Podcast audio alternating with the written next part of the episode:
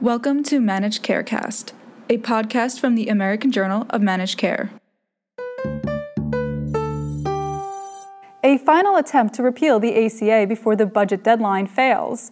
Leaders in cancer care want the patient's voice in metrics, and three oncologists warn of the limits of the new CAR T cell therapy. Welcome to This Week in Managed Care. I'm Laura Joszt. On Tuesday, Senate Majority Leader Mitch McConnell said the Graham Cassidy bill to repeal the Affordable Care Act would not move forward, ending plans to overturn the health care law through the budget resolution process before this weekend's deadline. The decision came less than 24 hours after Senator Susan Collins of Maine said she would not support the bill, in large part because it sought cuts to Medicaid. Said Collins, Expert projections show that more than $1 trillion would be taken out of the Medicaid program between the years 2020 and 2036.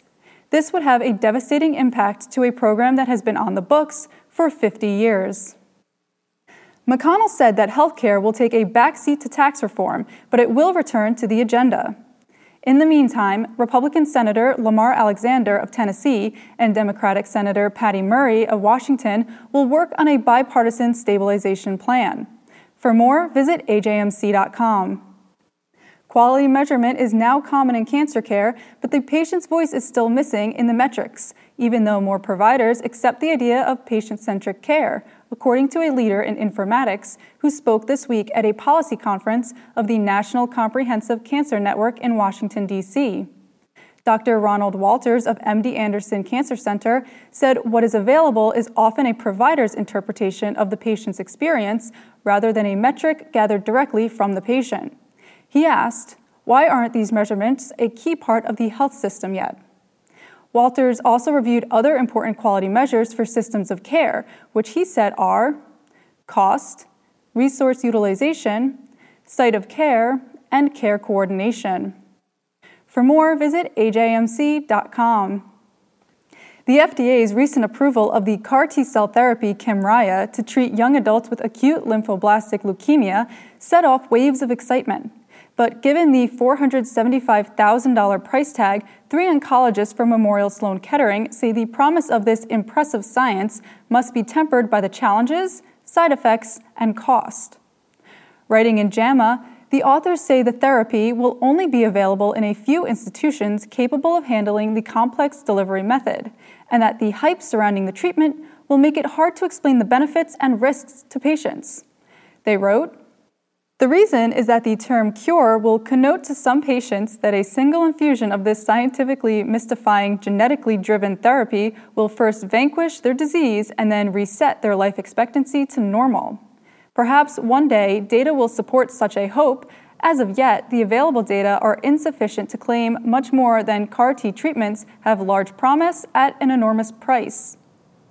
Low income seniors with multiple chronic conditions account for high Medicare costs but also offer opportunities for savings.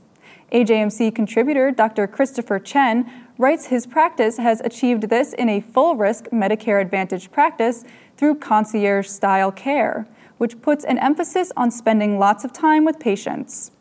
Upfront investments helped the practice, ChenMed, achieve the following in 2015. Compared with other Medicare beneficiaries, the patients had 33.6% fewer emergency department visits, 28% lower hospital admissions, and 25.7% fewer inpatient hospital days. For more, visit ajmc.com. Technology is changing both diabetes care and prevention, and new partnerships are cropping up every day among payers, providers, startups, and well known tech giants like Apple and Google.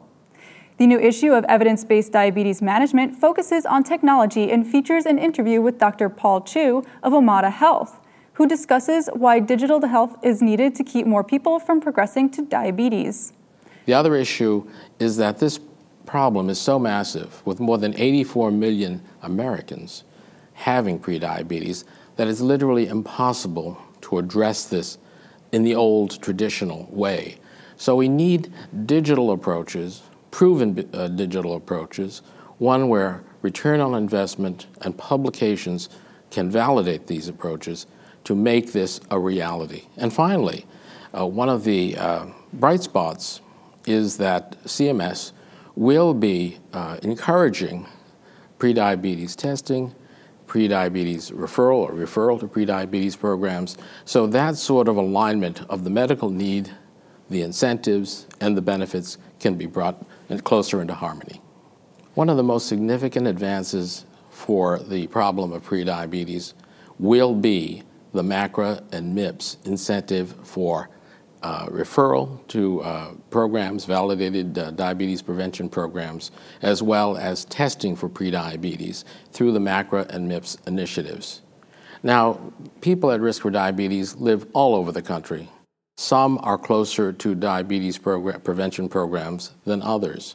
And so, in order to reach the more than 80 uh, million uh, people at risk, we need to have a combination of both face to face programs for digital prevent, uh, diabetes, uh, diabetes prevention, as well as digital programs. So, face to face and digital programs in the setting of MACRA and MIPS can greatly accelerate the uh, uh, treatment of patients with uh, prediabetes. For the full issue of evidence based diabetes management, visit ajmc.com.